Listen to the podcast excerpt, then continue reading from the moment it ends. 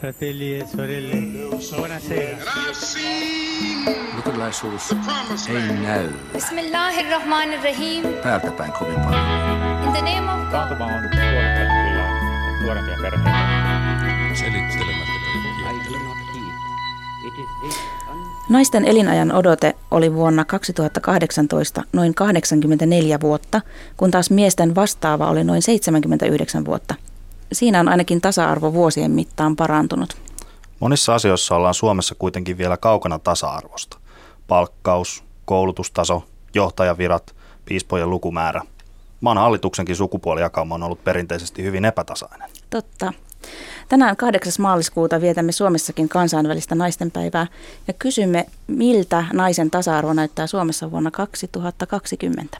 Suomea pidetään kansainvälisesti tasa-arvon mallimaana ja edelläkävijänä. Onko sukupuolten välinen tasa-arvo jo saavutettu?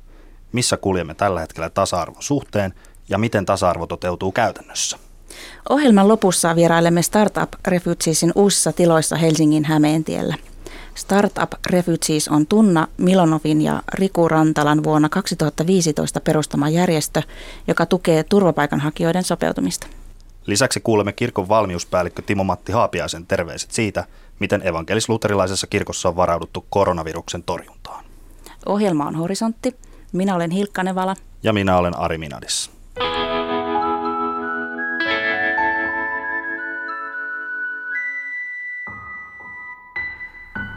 Meillä tänään keskustelemassa ovat työ- ja tasa-arvojohtaja Tanja Auvinen sosiaali- ja terveysministeriöstä, Amal ryn hallituksen puheenjohtaja Minna Taipale ja kirkkohallituksen Jumalan palvelus- ja yhteiskuntayksikön asiantuntija, teologian tohtori, pastori Minna Rikkinen. Tervetuloa. Kiitos. Kiitos. Tänään puhumme siis tasa-arvosta ja nimenomaan naisten asemasta Suomessa. Omien kokemusten mukaan niin on menty tosi paljon eteenpäin, ainakin sitten 80-luvun Suomen, kun silloin maailma näytti hyvin paljon enempi maskuliiniselta. Mutta mitä te ajattelette?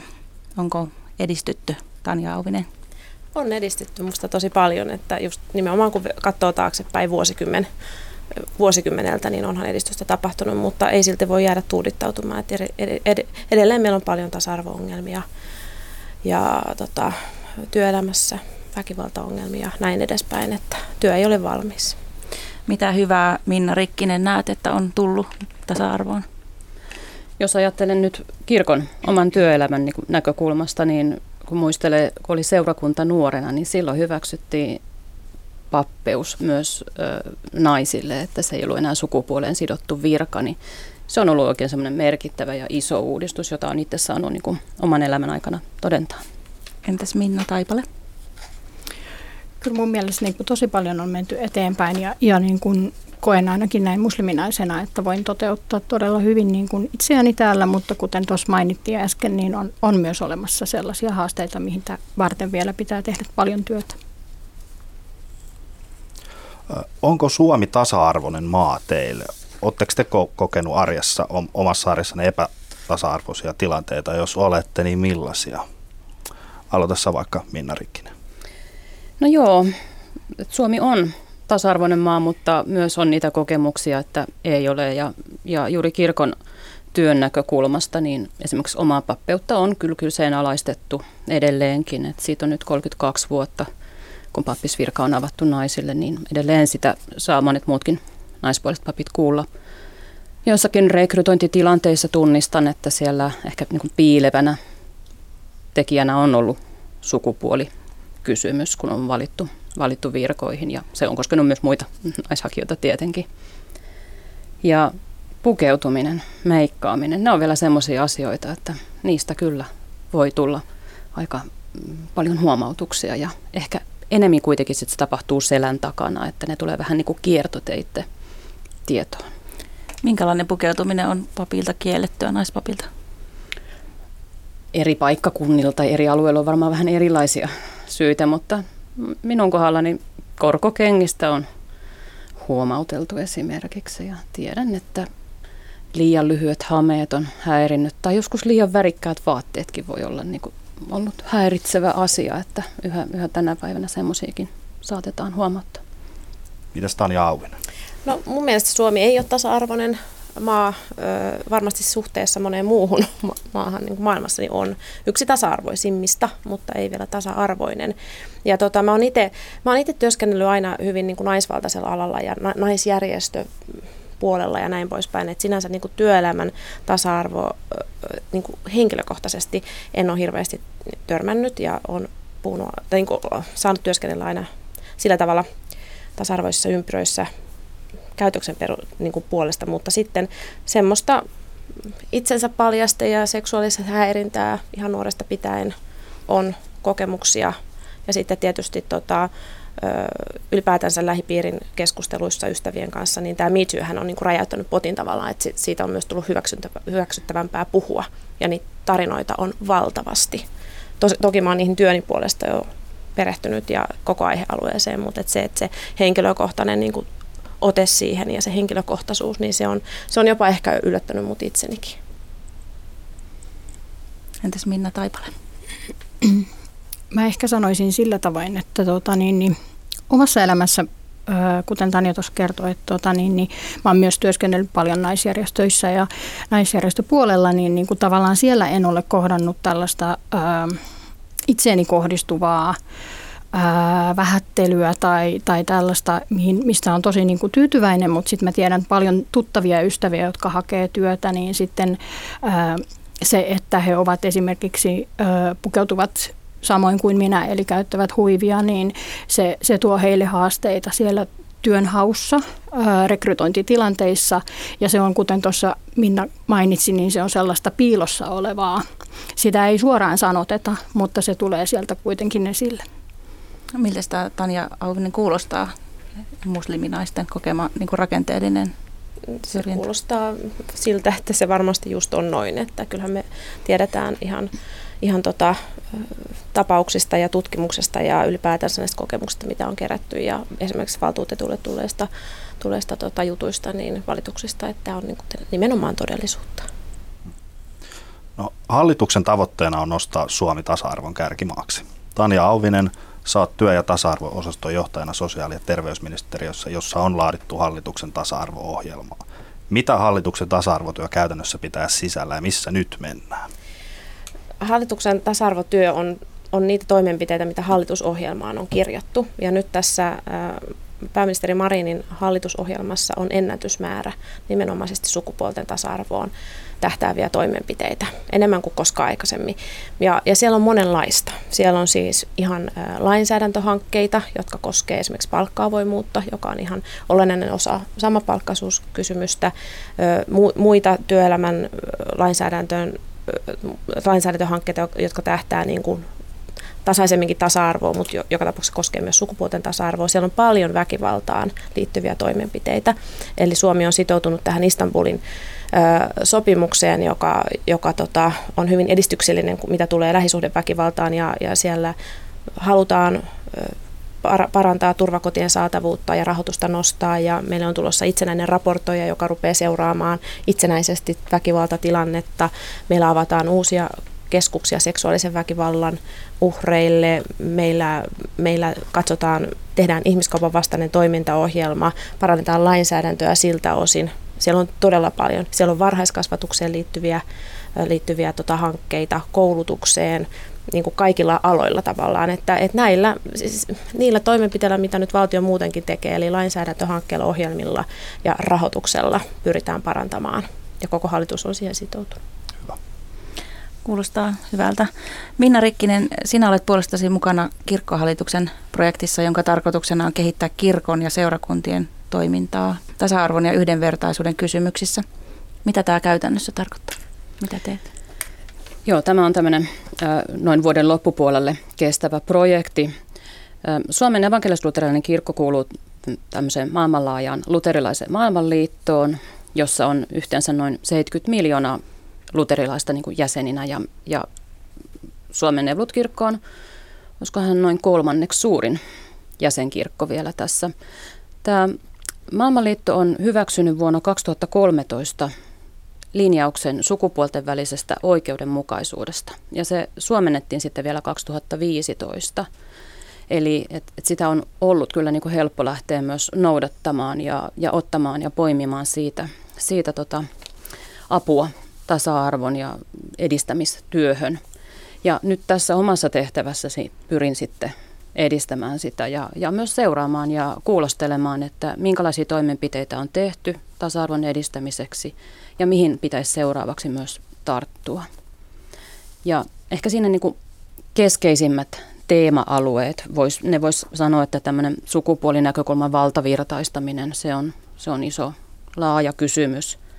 Ja se koskee niin seurakuntien ja kirkon omaa toimintaa kuin myös yhteistyökumppaneita. Eli silloin käytännössä tarkoittaa myös paikallisia, ei-kirkollisia järjestöjä esimerkiksi, tai sitten lähetysjärjestöjä ja herätysliikkeitä, että tarkastellaan niin kuin koko, koko laajuudessaan sitä, että se sukupuolinäkökulma olisi esillä. Ja sitten toinen on tämmöinen, voisi ajatella, että osuu niin tämmöiseen rakenteisiin, että, ja, ja sitten kun puhutaan kirkosta, niin että miten ja millä sitä perustetaan niitä rakenteita, että miksi meillä toimitaan näin, niin teologia ja raamattu on niitä semmoisia, ne on vaikeita asioita ja, ja tota, keskeisiä asioita kuitenkin, koska sen pohjalle pohjautuu kaikki, mitä tehdään. Et käytetään niin kuin argumentaatiossa teologiaa ja raamattua ja tämä tarkastelu on yksi, mitä pyritään edistämään myös tämän projektin myötä. Eli aikaisemmin on tarjo- ta- tarkasteltu tietystä näkökulmasta ja nyt pitäisi pystyä sitä raamattuakin tarkastelemaan niin kuin nykyajan näkökulmasta. Tarkoittaako se sitä? Sen voi varmaan noinkin ajatella, ja, mutta ehkä se voisi ajatella niin, että, että perinteisesti on totuttu puhumaan siitä, että kuinka meillä on monia tulkintoja. Ja, ja sitten se keskustelu ehkä jää siihen kohtaan. Mutta luterilaisen maailmanliiton linjaus haastaa nimenomaan viemään vielä eteenpäin sitä asiaa ja miettimään, että mitä tulkintoja meidän pitäisi edistää. Ja ne on juuri sellaisia, joiden avulla ei pystytä perustelemaan syrjintää, mitään syrjintää ja, ja edistetään yhdenvertaisuutta. Et, eli otettaisiin niin kuin askel eteenpäin siitä semmoisesta monien tulkintojen tilanteesta, että valitaan niitä teitä, jotka on tasa-arvoa ja yhdenvertaisuutta edistäviä. Minna Taipale, sä olet Amal ry-hallituksen puheenjohtaja. Kerrotko alkuun, että mikä on tämän yhdistyksen tehtävä? Joo, eli tosiaan Amal ry on tällainen sosiaali- ja terveyssektorilla toimiva islamiin pohjautuva naisjärjestö. Ja meidän toiminnassa niin kun me hyödynnetään nimenomaan sitä islamin uskontoa siinä ää, naisten ää, hyvinvoinnin edistämisessä, voimaantumisen tukemisessa ja, ja niin kun mediassahan ja yleisessä keskustelussa islamiin linkitetään aika paljon semmoisia negatiivisia kuvia, niin me halutaan nimenomaan muuttaa sitä kuvaa ja halutaan niin kuin tuoda esille se, että se aivan samoin kuin esimerkiksi evankelisluterilainen kirkko hyödyntää sitä omassa työssään tai, tai kristilliset järjestötoimijat hyödyntää sitä uskontoa siellä taustatuksena, niin myös islamin uskonto on ihan samanlainen. Miten hyvin musliminaisten oikeudet toteutuu tällä hetkellä Suomessa ja mitkä on suurimmat haasteet? No toki kuten tuossa aikaisemmin tuli esille, niin meillä on täällä naisten oikeudet, niin kuin jos maailmanlaajuisesti katsotaan, niin, niin hyvin edistyksellisiä, mutta sitten jos niin kuin pohditaan sitä musliminaisten asemaa, millä tavoin musliminaiset täällä pystyy toteuttaa itseään, niin siinä on erilaisia haasteita. Osa niistä haasteista tulee niin kuin sieltä omasta yhteisöstä tai perheyhteisöstä. Sieltä voi tulla sellaista kontrollia, mutta myös sitten on olemassa ihan rakenteissa olevia esteitä, kuten tuossa aikaisemmin puhuttiin siitä työllistymisen haasteista. Ja, ja myös sitten on olemassa tällaista ihan arjen rasismia ja syrjintää, joka vaikuttaa myös siihen naisten tasa-arvoon ja, ja täällä elämiseen. Minkälaisia esimerkkejä tuli siitä arjen syrjinnästä? Äh, no erityisesti sellaiset naiset, jotka niin kuin, äh, erottuu, että he käyttää vaikka huivia ja, ja he voivat olla vaikka ihoväriltään ää, tum, tummempia, niin sitten ää, tällaiset naiset kohtaa vielä enemmän sitä sellaista syrjintää ja ihan nimittelyä tuolla, kun he arjessaan kulkevat. Ää, itse olen siis ää, varsin vähäisellä määrällä tämmöistä negatiivista huutelua ää, säästynyt siltä, mutta sitten esimerkiksi tyttäreni, joka, joka on selkeästi tummempi ihon väriltään, niin hän kohtaa huomattavasti enemmän. Miten, mikä on sun käsitys siitä, miten sitten viranomaiset sun mielestä suhtautuu musliminaisiin täällä Suomessa? Ää, no pääosin siis... Ää, mä sanoisin ehkä, että siinä on, on hyvin paljon sellaista työntekijäkohtaisia vaihteluita. Eli vaikka työntekijöillä varmasti on kaikilla ne samat ohjeistukset ja siellä rakenteissa on erilaisia ohjeistuksia, niin silti niin kuin siinä paljon vaikuttaa se, että kuka siellä tiskin takana on. E, että tota, niin siellä tulee sellaisia mm, tietynlaisia stereotyyppisiä asenteita, joita me, me kohdataan kyllä meidän arjessa aika usein ja kun mennään asioimaan erilaisiin virastoihin ja toimistoihin. Joo. Minna Rikkinen, miltä näyttää evankelis-luterilaisen kirkon elämä naisten kohdalla, että, että onko siellä jotakin semmoista, mikä sulla niin kuin ensimmäisenä tulee mieleen, niin kuin vaikka miten tehtäviä täytetään tai miten siellä valta jakautuu? Niin, varmaan tuossa viimeisessä vallassa on se ehkä se isoin kysymys, että äkkiseltähän se saattaisi näyttääkin hyvältä, että tuntuu, että, että naisten määrä ammateissa on kasvanut, että, että esimerkiksi just papistossa on miltei yhtä paljon kuin miehiä, mutta tota, ja muissa ammattiryhmissä saattaa olla jo niin kuin selvä enemmistö ja itse asiassa se, seurakuntien ja kirkon henkilöstö on niin kuin enimmäkseen naisia. Ja tota, mutta pitäisi katsoa kuitenkin tarkemmin, että mitä ne luvut pitää ja sisällään, että se tuottaa sitten sen esimerkiksi, että jos puhutaan kirkkoherran tehtävästä, niin se on noin, noin tota neljännes ehkä allekin, jota on naisia, että et, et ne, ketkä tekee päätöksiä, niin se on se yksi tärkeä kohta. Tämä on tietenkin laajempi yhteiskunnallinen ongelma, että naiset eivät etene urallaan ihan yhtä hyvin kuin miehet. Että kirkko ei ole siinä mikään poikkeus, että me ollaan ihan, ihan samanlaisten kysymyksen edessä. Tanja Auvinen, onko meillä Suomessa olemassa jokin tietty kohderyhmä tai osa-alue, jossa naisten tasa-arvo toteutuu tällä hetkellä heikoiten? No, isompia ongelmia on varmasti väkivalta ja häirintä on sellaisia, mitkä ja tietysti myös vakavuudeltaan oman tasoisiaan, sit kun puhutaan esimerkiksi fyysisestä tai rankasta henkisestä väkivallasta. Se on selkeää. Sitten meillä on palkka, palkkatasa-arvo on selkeästi, selkeästi ongelma. Tämä raskaus- ja perhevapaa syrjintä, eli naisia laitetaan eri asemaan raskauden ja perhevapaan perusteella. Nämä on ainakin nyt niin semmoisia, mitkä tulee ihan, ihan ensimmäisenä nämä on tämmöisiä NS-ikuisuuskysymyksiä myös, että ne on ollut niin vuosikymmenestä toiseen ne, ne isoimmat, mutta, tota, mutta tota, joo, ne on ehkä ne suurimmat. Varmasti tulee myö, myöhemmin mieleen kaikkea, mutta voin sitten lisäillä siinä. No ainakin työmarkkinat niin on aika sukupuolittuneet ja sitten tämä hoivavastuu, joka kaatuu sekä lasten että, mm. että vanhempien osalta usein naisten niskaan. Niin. Joo, hoivavastuu, sen unohdin sanoa, se on ehdottomasti sellainen, että miehethän pitää nyt noin 10 prosenttia kaikista noista perhevapaista. Ja tähän tietysti tähtää nyt se hallituksen perhevapaa-uudistus, että, että josko se muuttaisi sitten tilannetta, mutta tämä on ollut pitkään kanssa, kanssa ongelma. Ja, ja tietysti sitten työmarkkinat, just nämä segregoituneet työmarkkinat, että jos ajatellaan vaikka sote-henkilöstöä versus sitten tekniikka ja kuljetusala ja, ja ICT näin, niin tota, meillä on hyvin, hyvin nais- ja miesvaltaiset työalat, että se on myös, sillä on myös heijannasvaikutuksia sitten moneen asiaan. No mitä sille voisi tehdä?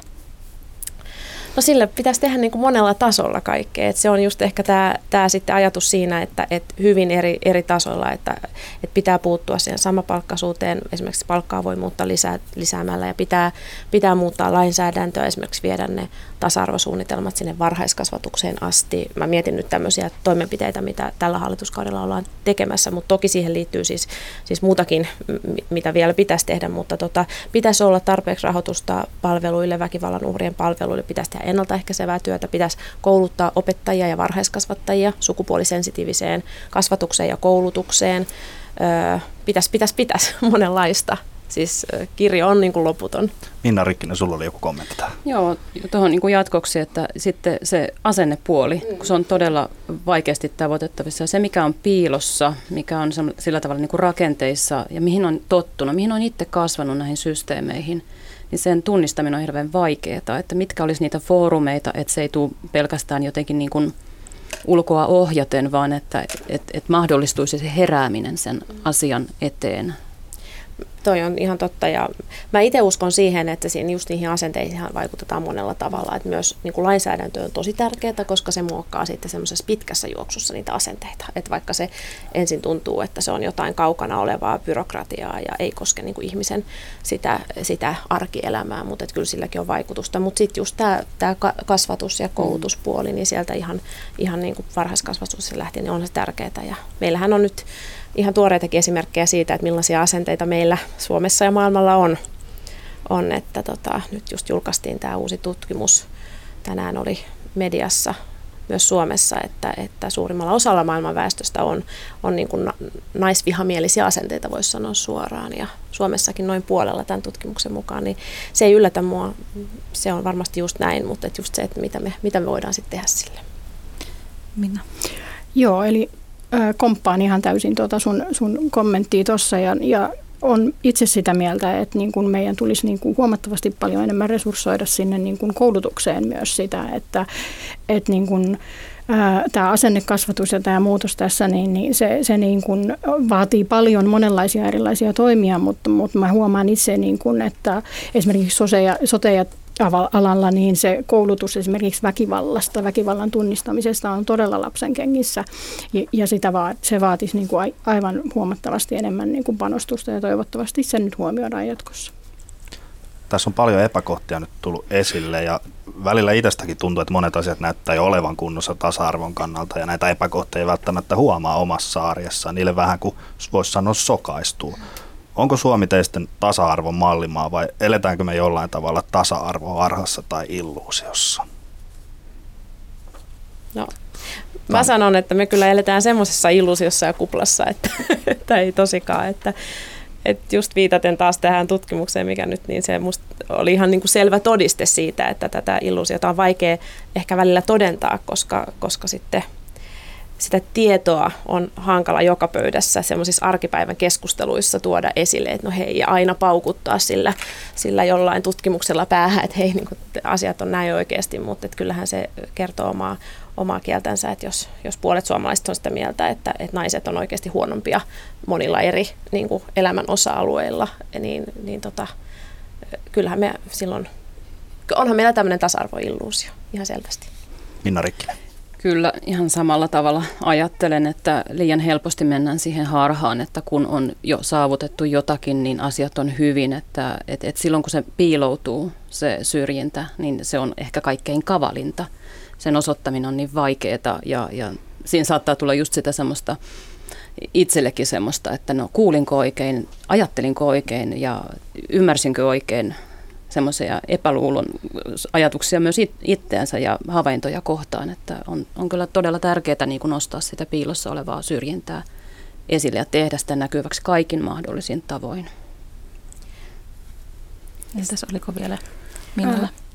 No kyllä ehkä siis niin kuin, jos mä niin kuin ajattelen näin musliminaisen näkökulmasta ja mitä on monien kanssa jutellut, niin just tämä niin kuin tavallaan tämmöinen toiseuttava ää, asenne, joka siellä paistaa tietyissä rakenteissa ja tietyissä ihmisten keskustelussa. On, sitä on myös olemassa siis päättäjätasolla.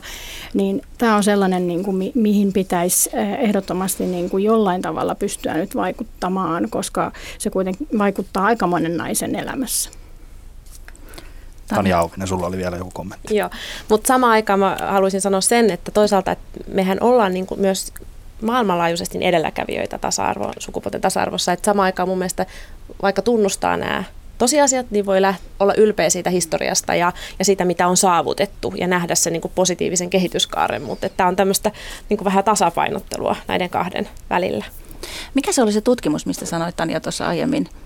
Se on tota YK, yhden YK-järjestön tekemä tämmöinen asennetutkimus, joka nyt julkaistiin eilen tota kansainvälisesti ja nyt sitten oli ö, juttua Suomenkin medioissa, missä oli ö, haastateltu 75 YK-jäsenjärjestön ma- maan ö, kansalaisia ja saatu aika mittava, mittava aineisto. Ja sit siinä oli kysytty, niin kuin, että, että tavallaan yksinkertaistettuna, että, tota, että ovatko naiset yhtä hyviä tietyillä niin kuin talouspolitiikka, niin edelleen aloilla, alueilla, kun miehet suoriutuvatko yhtä hyvin, niin, tota, niin 90 globaalisti ihmisistä oli sitä mieltä, että eivät.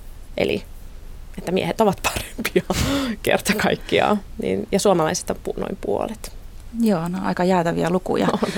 Monesti sanotaan, että kun ajat käyvät vaikeammaksi ja sitten niin kun ajatellaan, on tulossa uhkaava ilmastonmuutos ja, ja, ja on sotia ja muuta, niin sitten tämmöinen patriarkaalinen pää sieltä nostaa, nostaa tuota, niin, niin, nousee taas esiin, niin mitä mieltä olette tästä? Nythän on jo näkyvissä niin kuin jossain Euroopan maissa, että siellä naisten arvo, tota, oikeuksia on ruvettu polkemaan. Miten me voidaan varautua, että näin ei käy Suomessa? Minä Kyllä, Kyllä, varmaan siinä keskeistä on asian esillä pitäminen. Se, että tota, pidetään tietoa, tietoa saatavilla ja puhutaan asioista jatkuvasti, nostetaan esille. Ja tietysti se, mikä tässä teette radio äärellä siellä näet tätä, mutta meitä on naisia tässä puhumassa tasa-arvosta, niin se on myös todella tärkeää, että tämä on yhteinen, tämä on kaikkien sukupuolten asia. Tämä ei ole vain yhden sukupuolen kysymys, että se on varmaan se semmoinen yhteisen yhteisen niin kuin äänen löytäminen ja näin. Tanja Auvinen. Joo, samaa mieltä, että, että on todellakin koko ihmiskunnan kysymys, niin kuin Minna Kantio mm. aikoinaan sanoi. Ja tota, sitten myöskin näis, näihin uhkiin varautumisessa, niin musta on hirveän tärkeää, että meillä on kuitenkin lukuisia kansainvälisiä sopimuksia ja sitten myös ihan suomalaista lainsäädäntöä, mitä kehitetään jatkuvasti. Et mun mielestä se antaa semmoisen niin kuin perustan sille, että meidän pitää pitää niistä myös kiinni ja myös kansainvälisissä yhteyksissä niin tuoda rohkeasti niitä esiin ja pitää kiinni siitä omasta linjasta, että, että samalla kun sitten tapellaan tuolla maailmalla esimerkiksi seksuaali- ja lisääntymisterveydestä ja oikeuksista, niin että se on tosi tärkeää, että me ei anneta periksi niistä ja Suomi on siinä sillä tavalla niin kuin edelläkävijä, että, että tota, kuten aikaisemmin on sanottu, niin, niin kuin laki, laki ja kansainväliset sopimukset kunniaa. Hmm. Äh, me vietämme tänään myös kansainvälistä naisten päivää. Tulisiko naisten päivää viettää ja mitä asioita naisten päivänä olisi hyvä pitää mielessä? No, Minna Rikkinen. Joo, et jos näillä teemapäivillä vahvistetaan sitä semmoista perinteistä sukupuoliroolitusta, niin sitten näin, että ne saattaa olla jopa niin kuin haitallisia. Mutta jos, tota, jos sille pystytään rakentamaan sitä merkitystä, että, että yhdessä puhutaan esimerkiksi naisten tasa-arvon saavuttamisesta.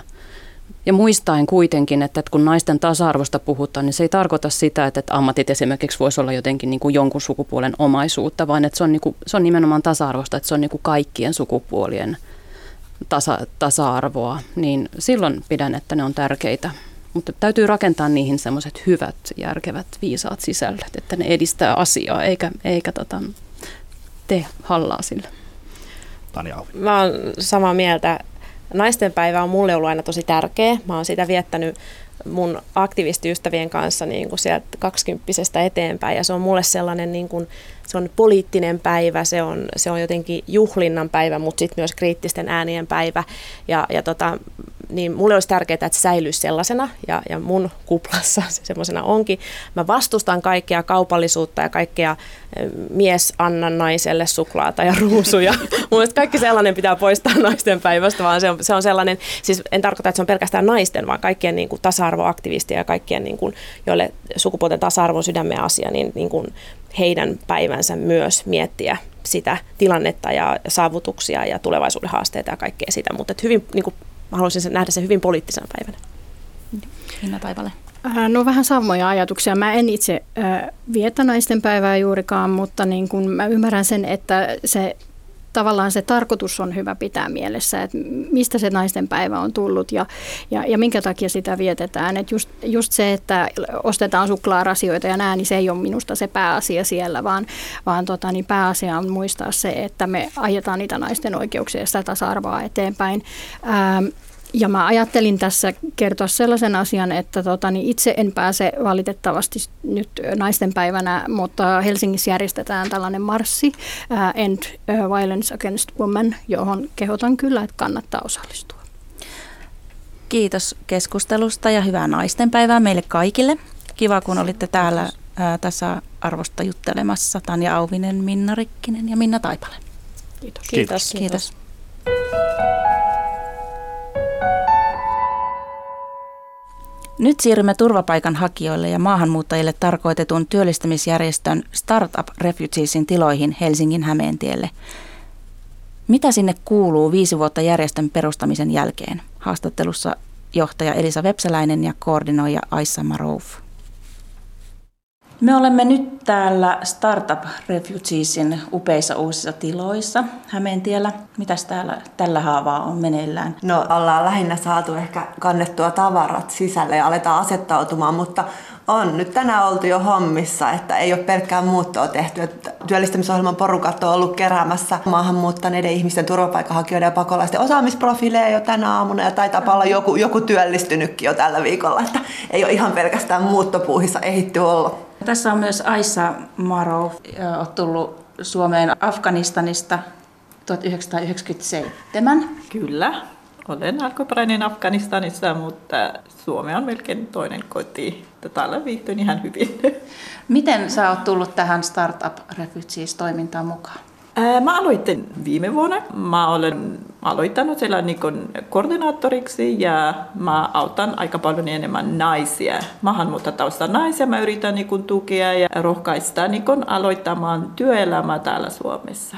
Mennään vähän historiassa taaksepäin noin neljä, viisi vuotta, kun oli tämä mm. pakolaisryntäys tänne Suomeen. Mm. Ruvettiin puhua kriisistä, että yli 30 000 turvapaikanhakijaa ja silloin tämä syntyi. Niin kerro Elisa vähän, mitä silloin tapahtui? Joo, silloin 2015 Suomeenhan tuli aika lyhyessä ajassa yli 32 000 turvapaikanhakijaa ja me puhutaan Suomessa kriisistä, mutta me täällä Startup Refugeesillä puhutaan kriisistä lainausmerkeistä. Maailman mittakaavassahan määrä oli hirveän pieni, mutta tietenkin se oli iso juttu Suomessa ja aiheutti ehkä tietynlaisen sokin. Miten Startup Refugees syntyi silloin, niin se syntyi niin, että meidän perustajat Riku Rantala ja Tunna Milonov, ne halusi aktivoida ihmisiä, he halusivat tuota, kutsua koko eri tahoja, jotka voisivat auttaa turvapaikanhakijoita työllistymisessä ja yrittäjyydessä Suomessa. Ja oikeastaan tarkoitus ei ollut perustaa mitään pysyvää järjestöä tai tämmöistä luoda jotain uutta sosiaalista innovaatiota, mutta oikeastaan lähes yhdessä yössä koossa olikin yli 250 eri tahon joukko, jotka kaikki halusi tehdä jotain turvapaikanhakijoiden työllistymisen ja yrittäjyyden eteen. Ja niinpä siitä oli Startup Refugees-verkosto sitten syntynyt.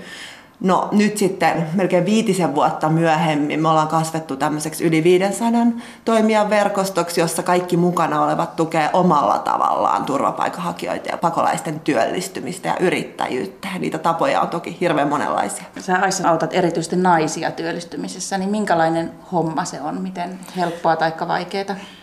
Kyllä se on aika niin kuin, kiva. Niin kuin mulla on niin kuin, tämä alle vuoden aikana tosi paljon hyviä niin kuin esimerkkejä, että mä olen niin kuin, auttanut naisia ja ne ovat työllistäneet sen niin eri ala, vaikka kokki tai niin kuin, siivoja tai lastenhoitajaksi. Ja vaikka niin kuin, ne saavat sellaisen koulutus, joka vaikka niin kuin, tukee se työllistämisen. Että se on niin kuin, mennyt tosi hyvin ja mä olen niin kuin, positiivinen, että pystymme niin auttaa kyllä naisia, jotka on ollut tosi pitkän kotona tai niillä ei ole se mahdollisuus päästä, vaikka on kaikki muut, mutta ei kukaan sellainen niin auttaa heitä ja tukea, että kyllä tämä toimi. Me kokeillaan kaikkia, me autamme kaikkia. Että siellä ei ole mitään väleitä, onko hänellä oleskelupa vai ei. Mikä on se merkittävin, mitä tämä Startup Refugees on saanut sun mielestä aikaan, Elisa, Suomessa? No Mun mielestä ehkä merkittävä asia on se, että me ollaan onnistuttu luomaan Suomeen semmoinen työhön ja yrittäjyyteen perustuva kotoutumisen malli. Testattu sitä nyt melkein viitisen vuotta ja saatu siitä aitoja tuloksia. Aika ihan merkittävimpiä asioita se, että meidän kautta on löytänyt yli semmoinen 850 ihmistä ihan työpaikan. Saanut elää Suomessa taloudellisesti itsenäistä elämää verrattuna siihen, että vaikka elettäisiin yhteiskunnan tuilla koska se on monen, monen vasta maahanmuuttaneen ihmisen oma motiivi. Hän haluaa itse elättää itsensä ja käyttää niitä taitoja hyväkseen, mitä he tänne mukana on tuonut. Kuinka tämä on auttanut sitten siinä prosessissa, että on saanut jäädä Suomeen, että on saanut töitä? No me ei varsinaisesti niin kuin ensisijaisesti meidän toiminnassa oikeastaan auteta siinä työlupaprosessissa niinkään, vaan tuetaan vaan suoraan työllistymisessä ja yrittäjyydessä, mutta onhan toki moni meidän kautta työn saanut, saanut myös työperäisen oleskeluluvan, että, mutta me ei, me ei oikeastaan siitä olla kerätty tietoa. Millä aloille ihmisiä on työllistynyt? Tässä oli ilmeisesti jonkin teollisuuslaitoksiinkin on saatu teidän kanssa. Joo, kyllä. Eli meillä on työllistynyt erityisesti palvelualoille. Palvelualoillahan on pääkaupunkiseudullakin oikeastaan työvoimapula, ravintola, siivo, siivous, ruoanlaitto, keittiöalat, aissa kuljetus. Rakennus. Eri teollisuuden alat. Ja erityisesti ehkä Pohjois-Pohjanmaalla ja Oulun seudulla, missä meillä on myös tosi aktiivinen toimisto, ja, niin siellä on työllistetty paljon teollisuusaloja yrityksiä. Kerro vielä Aissa tästä naisten työllistymisestä, kun ehkä kun he on kotona ja ei ole kielitaitoa ja muuta, niin minkälaisia menestystarinoita sieltä, jos jonkun... Ää, mä sanoin, että tämä alle vuoden niin kun aikana mulla on tosi paljon sellaisia niin kun onnistuneita niin kun tarinoita ja sellaiset naiset, joilla on niin kun ollut suomen kielen taito, on ollut myös ammattia, mutta oli tosi vaikea löytää työpaikkoja. Ehkä kolmen, neljän vuoden aikana ne ovat yrittäneet. Mä olen niin kun, yrittänyt niin kun, auttaa heitä ja ehkä rekrypäivä niin kerran tai kaksi kertaa niin kun osallistumisen jälkeen ne ovat saaneet työpaikkaa.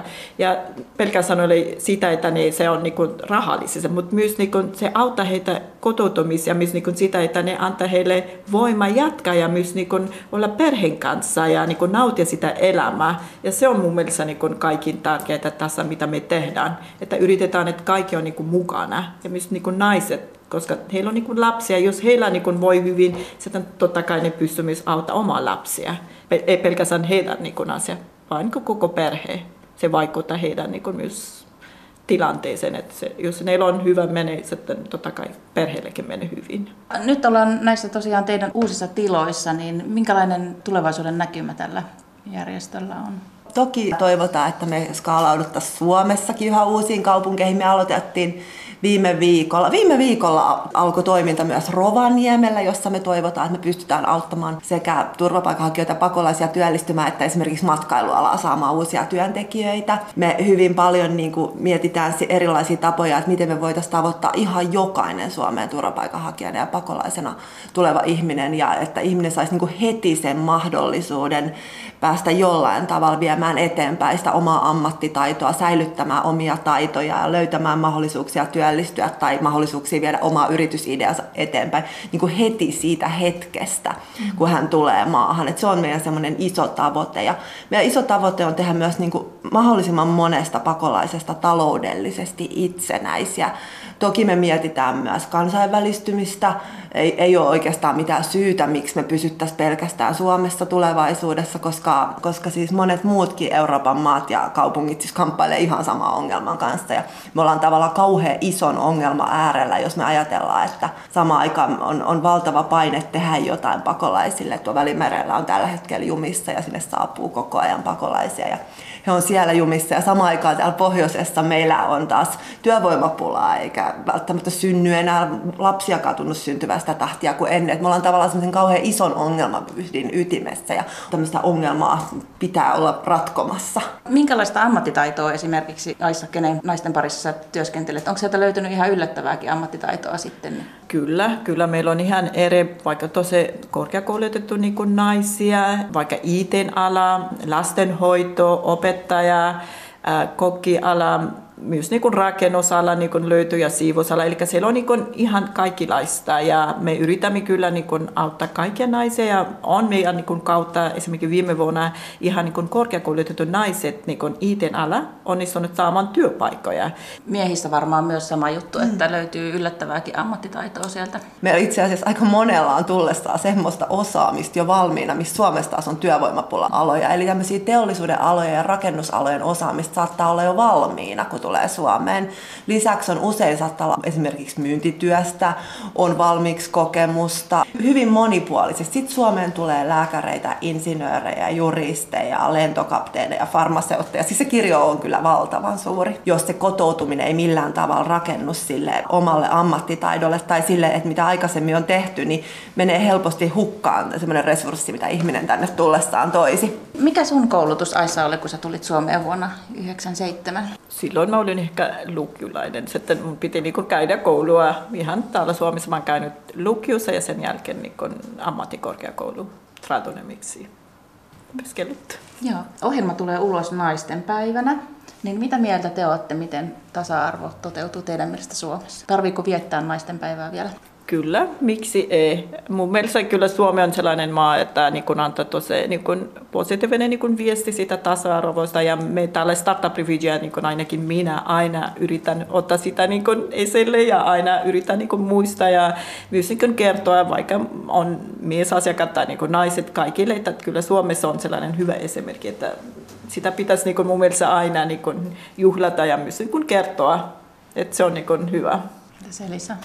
No ihan samaa mieltä, että vaikka nyt tosi pitkälle ollaan monia asioiden suhteen tasa-arvossa edetty, niin jos ajatellaan meidän työtä, niin kyllä pakolaistaustaiset ja turvapaikanhakijataustaiset naiset on vielä aika eri asemassa ja varmasti on ihan syytä niin kuin juhlistaa positiivisessa hengessä ja tuoda, tuoda vielä asiaa esille. Mitkä on semmoiset teidän näkövinkkelistä ne ehkä suurimmat haasteet, jos ajattelee tasa-arvoa tässä työssä? Mm, mä voisin sanoa, että mä aina niin kun kerron kaikki naisille, että tasa-arvo niin kun alkaa aina niin kun sitä kotoa, että niin kun muistatte oma asemaa ja myös niin kun oma niin kun lasten, tyttären niin kun asema, että aina itse pitäisi olla niin kun se, joka niin kun ottaa asia ja olla vahva sitä, että niin kun minä olen nainen ja minulla on oikeudet ja pitäisi olla valmis niin kun taistelemaan sedessä.